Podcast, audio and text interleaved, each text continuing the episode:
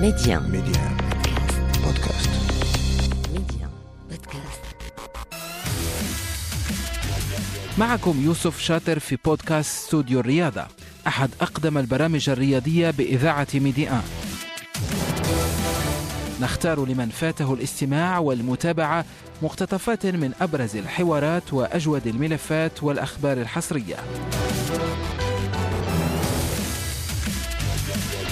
وفي بودكاست السادس عشر من يناير 2021 نتوقف مع رياضة كرة اليد وبطولة العالم المقامة بمصر رفقة الصحفي المصري بجريدة الشروق المصرية وعضو المكتب الإعلامي للاتحاد المصري لكرة القدم الذي ينظم هذه البطولة بامتياز. بداية نسأل حسام زايد عن التنظيم كيف يجري التنظيم خاصة مع الظروف الخاصة التي يفرضها وباء كورونا. آه، بالنسبة للأمور التنظيمية بطبيعة الحال مصر استعدت بالفعل على مدار أكثر من آه، آه، سنتين تحديدا لهذا الحدث المهم الذي يحظى باهتمام, العالم كله في ظل إقامة هذه النسخة وسط أجواء كو- كورونا والتحديات الصعبة التي يخشى منها العالم جميعا لكن آه، مصر أصرت وتمسكت بالتنسيق مع الاتحاد الدولي لكرة اليد على إقامة هذه النسخة في موعدها. آه، بالتالي كل الأمور آه، تسير على ما يرام خاصة الجزء الطبي والذي يحظى باهتمام كل المنتخبات المشاركة. مصر وضعت نظاما طبيا محكما وصارما حتى الآن يتم تنفيذه بكل دقة من خلال ما يسمى بنظام الفقاعة الطبية أو الكبسولة الطبية وهو عزل كل المشاركين في هذه النسخة داخل الفنادق والتحرك من خلال اللجنة المنظمة إلى صالات التدريب أو إلى صالات المباريات. وحتى الآن تسير الأمور آه، بشكل جيد وتسير الأمور على ما يرام.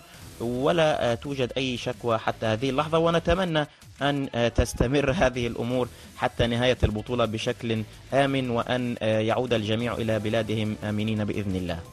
وعن وجهة نظره في أداء المنتخبات العربية في هذه النسخة من بطولة العالم يقول حسام زايد. بالنسبة للمنتخبات العربية وتحديدا المنتخب المصري صاحب الضيافة منتخب مصر رغم معاناته قبل بداية البطولة بسبب عدم لعب مباريات ودية قوية مع منتخبات الصف الأول الأوروبية تحديدا إلا أنه آه، بدأ بداية جيدة وحتى وإن كان أمام منتخب تشيلي ولكن هي آه، يعني ضرورية لرفع المعنويات قبل الدخول في المباريات المهمة آه، خاصة مباراة السويد في ختام الدور الأول والتي ستكون بمثابة مباراة تحديد آه، قمة هذه المجموعة. آه، منتخب مصر آه، يعني لديه طموح لا حدود له بالذهاب بعيدا إلى أبعد نقطة ممكنة في هذه البطولة ويأخذ كل مباراة على حدة.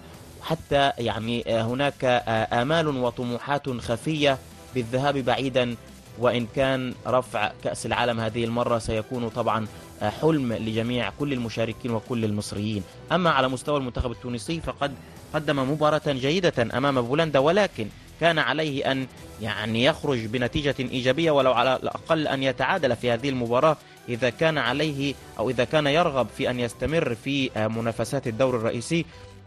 خاصة أن المنتخب البرازيلي قدم مب- مباراة كبيرة مباراة كبيرة أمام إسبانيا بطل أوروبا وتعادل 29 ل 29 فبالتالي أعتقد أن مباراتيه المتبقيتين أمام البرازيل وإسبانيا سيكون من الصعوبة بما كان أن يحرز فيهما أي آه، فوز وبالتالي آه، ربما تكون م- خسارته أمام بولندا كتبت نهايته آه، في البطولة مبكرا.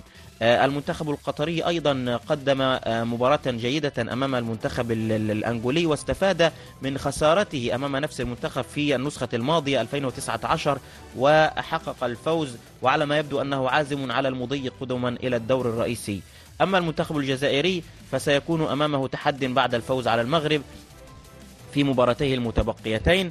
أما المنتخب البحريني فكان الله في عونه بعد الخسارة أمام الدنمارك بطل العالم وفي النهاية طبعا أتمنى كل التوفيق لجميع المنتخبات العربية المشاركة تحديدا في هذه النسخة من بطولة مصر بهذا نصل لنقطة نهاية بودكاست استوديو الرياضة. نلتقي في فرصة قادمة دائما على ميديا بودكاست.